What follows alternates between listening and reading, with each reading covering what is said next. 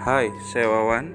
Dengarkan podcast saya Susah Tidur 52 di Spotify, Anchor Radio, Breaker Radio, dan Google Podcast. Kalian juga akan bisa mendengarkan materi seni budaya dan prakarya kelas 6 dan segala macam obrolan lainnya yang walaupun random, yakin itu bermanfaat ya. Jadi stay tune.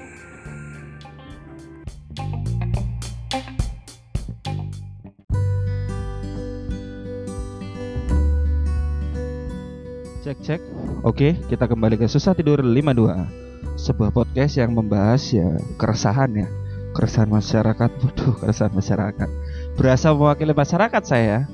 Keresahan saya sendiri sebenarnya. Jadi ini sebenarnya podcast curhatnya. Curhat, curhat apa? Lu mah tebak-tebakan. Oke. Curhatnya kali ini tentang sekolah online. Udah setahun ya sekolah online. Setahun lebih malah ya. Kalau dihitung-hitung sekarang kayaknya udah setahun lebih ya. Setahun lebih nggak sih? Ada yang tahu nggak kira-kira? Oke, yang pasti sekolah online ini uh, sudah dimulai uh, setelah pandemi diumumkan, kemudian pada bulan Maret kayaknya kalau nggak salah ya, bulan Maret tahun kemarin diumumkan sekolah online, anak-anak belajar daring dari rumah ya. Itu luar biasa ya, baik anak, orang tua, sekolah itu jungkir balik ya, supaya sekolah online bisa terberjalan. Guru-guru yang tadinya tidak terbiasa dengan media-media uh, online, YouTube, uh, Zoom dan lain sebagainya, tiba-tiba menjadi sangat high tech. Mau belajar dan juga mau menggunakan eh, sarana-sarana belajar online. Itu sisi positifnya ya, sisi positifnya seperti itu. Jadi semakin canggih teknologinya. Tapi apa benar sekolah online itu bagus? Nah, ini tergantung ya. Kok tergantung sih? Bukan tergantung ya jadi pasti semuanya punya sisi positif dan sisi negatif. Selama ini eh, anak-anak tidak datang ke sekolahan. Datang pun cuma beberapa kali itu lebih kayak drive thru ya.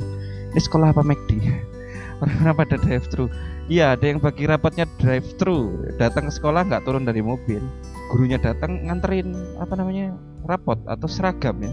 Kalau ada pembagian seragam. Kemudian difoto. Difoto sambil senyum gitu cheers gitu ya jadi seolah-olah e, berkumpul di sekolahan itu sangat berbahaya ya.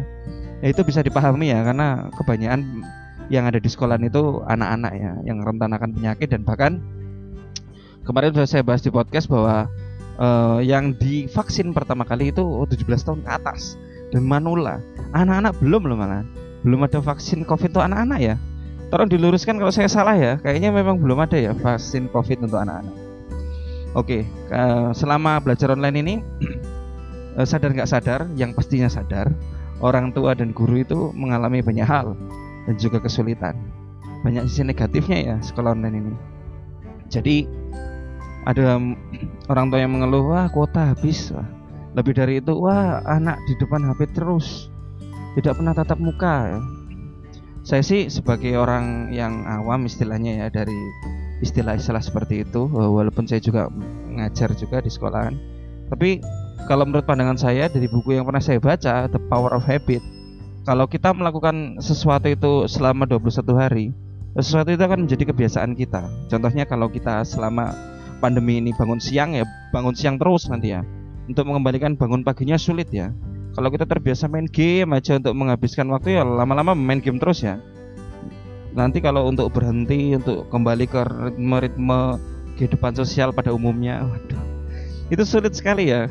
Pasti butuh effort yang lebih ya untuk kembali lagi ke uh, ritme yang seharusnya oke? Okay? oke okay, sebenarnya apa sih uh, dampak negatif dari sekolah online ini? Saya baca dari kompas.com yaitu pernyataan dari Pak Menteri Nadiem Makarim. Uh, beliau mengatakan ada beberapa faktor negatif ya Nah, faktor negatif yang pertama itu yang pastinya ancaman putus sekolah ya.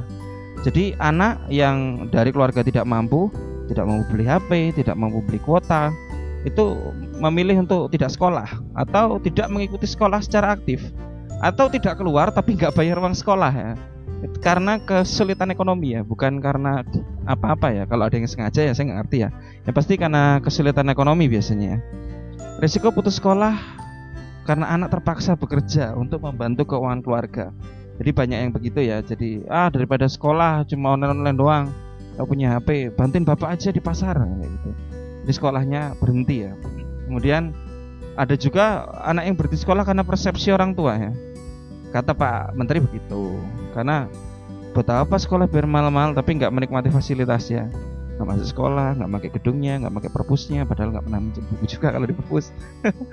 Nggak pernah tatap muka ya yang pasti nggak pernah ketemu guru. Buat apa gitu ya? Jadi seolah-olah fungsi sekolah itu hilang. Seolah-olah sekolah itu menjadi tidak penting ya karena tidak tatap muka ya. Itu yang pertama yaitu adanya ancaman sekolah karena kesulitan ekonomi dan adanya faktor pandangan orang tua tentang sekolah online ini ya yang tidak efektif. Kemudian ada kendala tumbuh kembang. Perbedaan akses dan kualitas selama pembelajaran jarak jauh dapat mengakibatkan kesenjangan capaian belajar, terutama untuk anak dari sosioekonomi berbeda. Jadi, ketika belajar online itu capaian belajar akan senjang. Kok senjang, Pak? Ya senjang lah ya, karena kok Pak sih ini jadi kayak ngajar saya. Oke, kenapa senjang? Karena ya pasti ya, mereka yang punya akses lebih baik, mereka yang punya kuota lebih banyak mereka yang punya kualitas uh, informasi yang lebih bagus akan mendapatkan hasil yang lebih bagus. Dan juga mereka yang bisa mengerti dengan lebih baik pasti nanti akan lebih mudah mengerti ya. Beberapa anak aja kesulitan untuk belajar tatap muka, apalagi tidak tatap muka ya. Jadi cuma dari rumah baca bahan yang diberikan guru atau lihat video yang dibuat oleh guru, kadang nggak nyambung ya, pening sendiri uh, dengan bahasa yang digunakan gurunya mungkin kalau di sekolahan kan banyak ya interaksinya. Anak bukan hanya bisa dengerin guru, dia juga bisa melihat gestur, ekspresi guru yang pastinya memberikan pesan-pesan yang mendalam kepada anak ya ketika belajar di sekolahnya. Apalagi ini disebutkan dari tingkat sosioekonomi berbeda. Jadi yang ekonominya berbeda pasti ya akan berbeda capaiannya ya. Itulah sulitnya belajar online ya. Kemudian eh, adanya ke penurunan ketidakoptimalan pertumbuhan. Jadi banyak yang menunda untuk nggak PAUD ya. PAUD atau TK ya. Karena apa? TK dan PAUD ini kalau saya bilang ya, itu nilai tawarnya lumayan sulit ya. Karena orang kalau mau kuliah ya harus lulus SMA. Kalau harus ada ijazah SMA ya. Kalau mau masuk SMA harus punya ijazah eh, SMP kalau mau masuk SMP harus punya ijazah SD tapi kalau mau masuk SD nggak harus punya ijazah TK jadi seolah-olah TK ini bagian yang kurang penting ya. Se sekian lama kita bicara tentang pentingnya pendidikan anak usia dini runtuh kepercayaan kita karena pandemi ya. TK PAUD dicuekin ya. Untuk apa anak saya TK untuk apa anak saya PAUD kalau cuma dari rumah doang ya? Nah itu kembali lagi yang pertama ya bahwa uh, orang tua menganggap bahwa interaksi dengan guru secara langsung itu yang terpenting kalau hanya lewat komputer, lewat handphone sepertinya tidak penting ya. Atau kurang efektif ya, sehingga uh, tidak ada niatan untuk anak itu masuk TK atau PAUD secara cepat ya, atau secara dini ya. Hilangnya pembelajaran secara berkepanjangan. Ya kalau di rumah tidak telaten orang tuanya yang pasti sulit untuk telaten karena pergi bekerja, ada yang ke sawah, ada yang ke kantor, ada yang mungkin malah orang tuanya jauh sekali, pilot, pramugari ya, sulit sekali ya ketemu eh, orang tua ya. Jadi sulit untuk menemani anak belajar ya. Jadi itu kehilangan waktu belajar yang sangat luar biasa ya. Nah, ada juga yang ketiga, tekanan psikososial dan kekerasan dalam rumah tangga. Beberapa waktu yang lalu tuh ada anak yang meninggal karena dipukul ibunya karena tidak paham-paham saat belajar online. Jadi ini luar biasa ya. Saya bukannya menentang pembelajaran online ya, tapi ini mari kita lihat sisi yang dark side-nya ya dari belajar online ini ya. Sisi positifnya kan udah kita lihat tadi penguasaan teknologi dan lain sebagainya, tapi dark side-nya banyak ya. Tapi memang kita udah masuk ke zaman digital, hal ini tidak akan bisa dihindarkan. Mungkin nanti kalau kita tatap muka juga eh, media digital tetap dipakai ya, saya rasa ya. Seperti saya yang udah kadung bikin channel YouTube untuk ngajar, pasti saya terusin ya. Masa saya diemin aja channel YouTube-nya ya. Gitu pasti saya isi untuk materi-materi pembelajaran ya. Nah, yang ketiga itu tekanan psikososial dan kekerasan dalam rumah tangga. Yang pertama anak stres. Minimnya interaksi dengan guru, teman dan lingkungan ditambah dengan tekanan akibat sulitnya pembelajaran jarak jauh dapat menyebabkan stres pada anak. Kalau nggak anak yang stres, bapak yang stres ya. Jadi pusing juga ya mikirin anak yang belajar online ya. Jadi anaknya stres karena tidak paham-paham, di rumah juga lingkungannya tidak mendukung mungkin ya tidak mendukung bukan berarti lingkungannya rumahnya kecil atau apa bukan ya. Tapi di rumah mau belajar tergoda oleh televisi. Anaknya belajar orang tuanya tidak bisa menahan diri untuk tidak nonton televisi. Mungkin itu. Bisa juga berisik ya, di rumah. Ada usaha catering misalnya atau apa yang suaranya berisik jadi sulit untuk belajar di rumah ya. Yang pasti kondisi untuk belajar di rumah kadang tidak terpenuhi ya. Karena tempat belajar yang kondisinya terpenuhi secara pasti itu ya memang di sekolahan ya. Jadi anak stres karena belajar di lingkungan yang tidak semestinya. Serasa seperti itu ya. Serasa tidak berada di lingkungan yang semestinya. Jadi mau cari sumber sulit mau nanya takut dikeplak untuk kasus yang tadi atau takut dimarah paling enggak ya.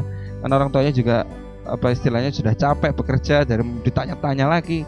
Ya pusing pasti ya jadi anak menjadi rentan stres, menjadi uh, kayak banyak pikiran ya. Tapi kalau kita lihat di jalan-jalan itu banyak anak yang malah main-main ya. Itu kebalikannya ya. Itu orang tuanya yang stres ya. Jadi di sisi lain ada juga anak yang kehilangan waktu belajar yang tadi saya bilang lost waktu belajarnya. Kenapa? Karena sudah lingkungannya tidak sesuai, tidak ada perhatian orang tua ya anak-anak kan lebih memilih bermain ya daripada belajar ya. Karena belajar itu ya sulit gitu loh. Ya mungkin itu penting bagi mereka, bukan mungkin itu pasti penting bagi mereka. Tapi mereka butuh dorongan lebih untuk mau belajar dengan baik ya. Di mana kalau tidak ada guru, tidak ada sistem yang mendukung itu tidak bisa ya. Karena sistem sekolah itu di mana-mana ada. Bahkan di negara maju pun masih ada sekolah gitu loh. Berarti anak belajar itu di mana pun tempatnya butuh butuh dorongan ya. Sistemnya harus ada ya untuk e, menopang anak-anak supaya belajar dengan baik ya. Kemudian kekerasan yang tidak terdeteksi. Misalnya anaknya dijewer mamanya tiap hari kan tidak terdeteksi ya ya cedera ya enggak masuk rumah sakit ya enggak tapi sakit ya batinnya yang sakit ya. Oke. Kemudian itulah tadi eh, apa namanya tiga sisi negatif dari belajar online ya diterangkan oleh Pak Nadiem Makarim itu dari sisi sudut pandang orang tua dan murid ya. Dari sudut pandang guru yang pasti ada lagi ya. Saya harus nyari sumbernya dulu ya, uh, supaya valid ya. Karena kalau saya bicara tanpa ada sumber, tanpa ada apa namanya itu referensi, ya pasti tidak valid ya. Nanti jatuhnya kayak ngegosip atau ngomongin orang. Oke, sekian itu tadi eh, hal-hal negatif dari belajar online. Memang ada hal positifnya, tapi juga ada hal negatifnya. Mari bersama kita bekerja sama supaya pandemi ini cepat usai, kita bisa tatap muka lagi atau paling tidak kita menjaga kesehatan supaya kalaupun masih belajar online kita bisa belajar dengan baik. Kita semua saling mengerti, saling peduli. Semoga bisa belajar dengan baik ya. Oke, sekian sudah tidur lima dua kali ini. Ketemu lagi di podcast selanjutnya nggak tahu kapan ya. Dengarkan terus Susah Tidur 52 di Spotify, di Anchor Radio, di Break Radio atau di Google Podcast. Eh, ketik aja Susah Tidur 52 dan lihat episodenya. Bye bye.